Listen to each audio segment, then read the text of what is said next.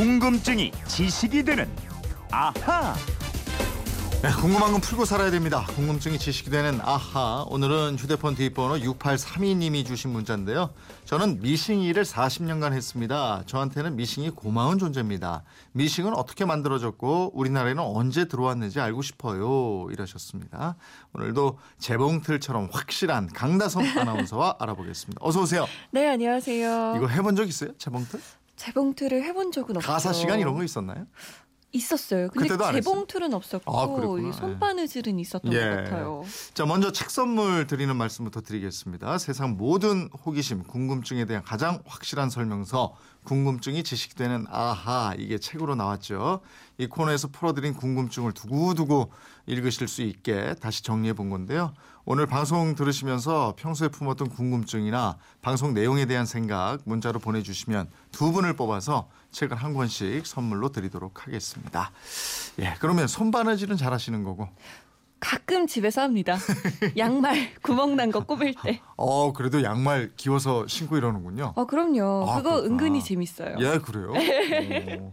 자, 질문하신 청취자가 40년 동안 재봉틀과 함께 하셨다 이랬는데 재봉틀 한 대로 정말 가족의 생계를 책임지고 이랬던 분들도 많이 계세요. 그렇죠. 토지를 쓴 고 박경리 선생도 평소 가장 아끼던 세 가지가 있었는데요. 바로 국어사전, 고향 통영에서 가져온 목가구인 소목장, 그리고 재봉틀이었습니다. 네. 이 박경리 선생은 재봉틀로 삭바느질을 하는 한이 있더라도 문학에는 타협이 없다 이런 각오로 토지를 완성할 수 있었다고 하는데요. 네. 어려운 형편에서 이 자수성가한 사람들 뒤에는 밤낮으로 재봉틀을 돌리던 어머니들이 계셨고요. 음. 또 질문 주신 청취자처럼 1970년대 이후에 우리나라 산업 발전 시기에 재봉틀 앞에서 청춘을 바친 분들이 아주 많죠. 네, 정말 모두 고마운 분들이시죠. 예, 이분들이 믿고 의지했던 재봉틀. 근데 이걸 왜 미싱이라고 불렀을까요? 우리말로는 재봉틀 또는 재봉기입니다. 천이나 가죽, 종이, 비닐 등을 실로 엮는 데 사용하는 기계. 이게 재봉틀인데요. 이게 영어로는 소잉 머신, 우리말로는 바느질 기계예요. 이 이름이 일본에 전해지면서 머신이 미싱으로 변한 겁니다. 아니 진짜 뭐 귤이 회수를 건너면 탱자 된다. 네. 영어가 일본으로 건너가서 바뀐 게 참 많아요. 예? 이 네, 재봉틀이 맞죠. 나오기 전에는 아까 얘기했던 그 손바느질을 했던 거 아니에요? 네, 맞아요. 한 땀 한 땀 시간이 걸리고 또 어깨가 빠질 듯이 아프더라도 일일이 손으로 바느질을 했었죠. 음. 그런 상황에서 바느질하는 기계, 그것도 집에서 쓸 수 있는 기계를 발명했기 때문에 이 머신이라는 말을 붙이는 게 당연했고요. 인도의 지도자죠. 마하트마 간디도 재봉틀을 가리켜서 지금까지 발명된 몇 안 되는 쓸모 있는 물건 중 하나라고 했을 정도입니다. 네. 그렇게 혁명적인 기계, 재봉틀. 이거 언제 누가 발명한 겁니까? 이게 한 번에 딱 나온 게 아니에요. 네. 여러 발명가들을 거치면서 진화를 거듭했는데요. 네. 가장 먼저 1750년대 독일에서 바늘 구멍이 있는 바늘을 사용해서 재봉틀의 기틀을 만들었고요. 네. 1790년 영국에서 기계를 기계로 만들려는 시도가 나타났습니다. 음. 그런 다음에 프랑스가 바통을 이어받았는데 시몬이라는 이름의 재단사가 실용적인 재봉틀을 만들어낸 것으로 인정받고 있습니다. 아, 이게 국가도 돌아다녔네. 그러니까 네, 독일, 맞아요. 영국, 프랑스 이렇게 여러 나라 거치면서 진화의 진화를 거듭하고 이랬다는 거네요. 네, 그런데 이게 끝이 아니에요. 시 모니가 재봉틀기 특허를 낸 다음에 1830년에 최초로 기계식 재봉 공장을 세우고 육군에 제복을 납품했는데요. 네. 이 당시에 손으로 바느질 하던 재봉사들이 생계 위협을 느꼈어요. 그랬겠죠. 그래서 이 재봉 공장에 불을 지르면서 사업을 방해했고요. 음. 결국 1841년에 이 공장은 문을 닫고 맙니다. 야, 공장에 불 지르고 이랬을 정도면 반대가 정말 극심했겠네요. 그렇죠. 이 유럽에서 그렇게 반대에 부딪히는 사이에 미국에서 새로운 발명가 일라이어스 하우가 등장합니다. 예. 하우는 아주 가난한 기계 기술자였는데요. 아내가 생계를 위해서 매일같이 삭바느질을 하는 걸 보고 그 고생을 덜어주자는 뜻에서 바느질 기계를 만들 생각을 합니다. 음. 이 바느질이라는 게 비슷한 일을 반복하는 작업이니까 기계로 대신할 수 있겠다라는 생각을 했던 거죠. 야, 그러면 아내를 사랑하는 마음이 재봉틀 발명으로 이어졌다. 이렇게 되는 거네요. 네, 발명에도 마음씨가 아주 중요합니다. 예. 하우는 두 개의 실이 구멍을 통과하면서 함께 박히는 기계를 구상해서 제작에 성공합니다. 예. 그리고 친구한테 돈을 빌려서 시제품을 만들고 특허를 받았는데요. 이때가 1846년이에요. 음. 하지만 미국에서도 양복점의 반발이 아주 거셌습니다. 예. 깽단을 시켜서 살해 협박을 했고요. 허허. 재봉틀을 파괴하는 사태도 일어났죠. 예. 그래서 하우는 영국으로 갔고 재봉틀 한 대와 바느질을 하는 20명 중에서 어느 쪽이 더 빨리 박음질을 하는지 시합을 했는데요. 예. 이 시합에서 재봉틀이 승리하면서 널리 퍼지기 시작합니다. 야, 20명을 이기네. 그죠? 네. 그럼 그때부터 이제 본격적인 재봉틀 시대가 열리기 시작하는 거예요. 그건 또 아니에요.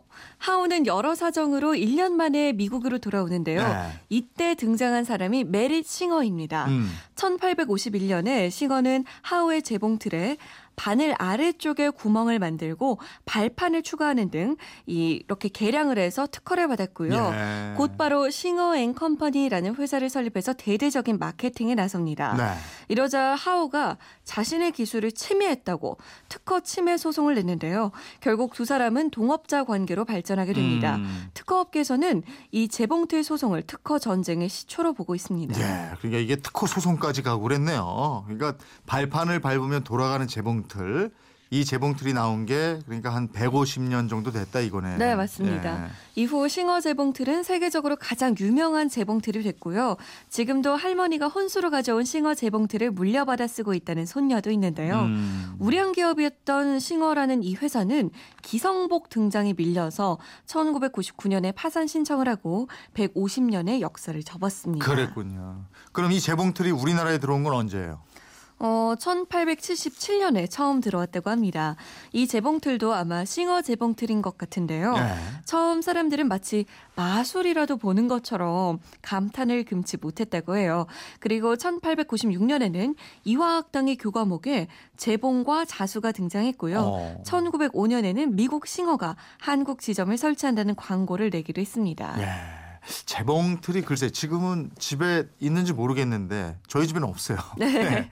과거에는 이게 집안에 거의 가보였지 않나요? 그렇죠. 전자제품이 아니니까 뭐 크게 고장날 일도 없고 고쳐가면서 대대로 할머니에서 어머니 다시 딸로 이 갑오처럼 이어졌는데요. 예. 1965년에 일본 회사와 합작한 브라더 미싱이 생산되면서 재봉틀 대중화 시대가 열렸고요. 음. 1970년대만 해도 시집갈 때 이 혼수품 목록 상위권에 재봉틀이 꼽혔습니다. 네. 지금 재봉틀 얘기하니까 많은 분들이 또 문자로 참여해주고 계신데요. 네. 1285님인데 저는 부산에서 30년 동안 신발 재봉기를 판매하고 있습니다.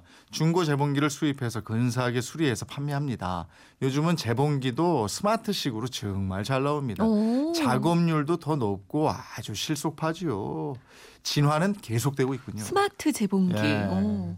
7476님인데 저도 재봉일로 국가 경제에 한 몫을 했어요. 76년도 100억 불 수출을 했습니다. 미싱사로 옷을 수출했죠. 그러셨군요. 야, 이분들이 정말 대단한 일을 해내신 분들이세요. 예. 8387님인데 지금 2016년 여름 샘플 만들고 있어요. 야, 내년 여름 거예요. 그렇죠. 네. 벌써 만들고 계시네요. 이 재봉기 그렇구나. 사진과 함께 보내주셨어요. 음, 지금 이 재봉기도 저 뭐라 그럴까요? 아주 모던한 디자인인데. 그러게요. 그죠? 예. 근데 기본 틀은 그대로고. 음. 예. 이 재봉틀 정말 쉴 새 없이 돌리면서 일군 봉제업, 섬유 산업 이런 게 이제 우리나라 산업화의 기틀이 됐고 수많은 젊은이들 특히 여성들이 열악한 노동 환경 속에서도 재봉틀 열심히 돌려주셔서 그나마 우리가 이렇게 먹고 살게 됐다 이런 생각도 해보게 됩니다. 네. 예, 문자 주신 6832님을 비롯해서 지금 재봉틀 앞에서 라디오 들으시면서 일하시는 분들 많이 계신 줄로 아는데요. 모두 힘내시고요. 건강하시기 바랍니다. 강다솜 씨, 이번처럼 궁금증, 호기심 생길 때 어떡합니까? 네, 그건 이렇습니다. 인터넷 게시판이나 MBC 미니, 휴대폰 문자 샵 8001번으로 보내주시면 되는데요. 짧은 문자 50원, 긴 문자는 100원의 이용료 있습니다. 생활 속의 호기심, 궁금증 많이 보내주세요. 네, 궁금증이 지식이 되는 아하, 강다솜 아나운서였습니다. 고맙습니다. 고맙습니다.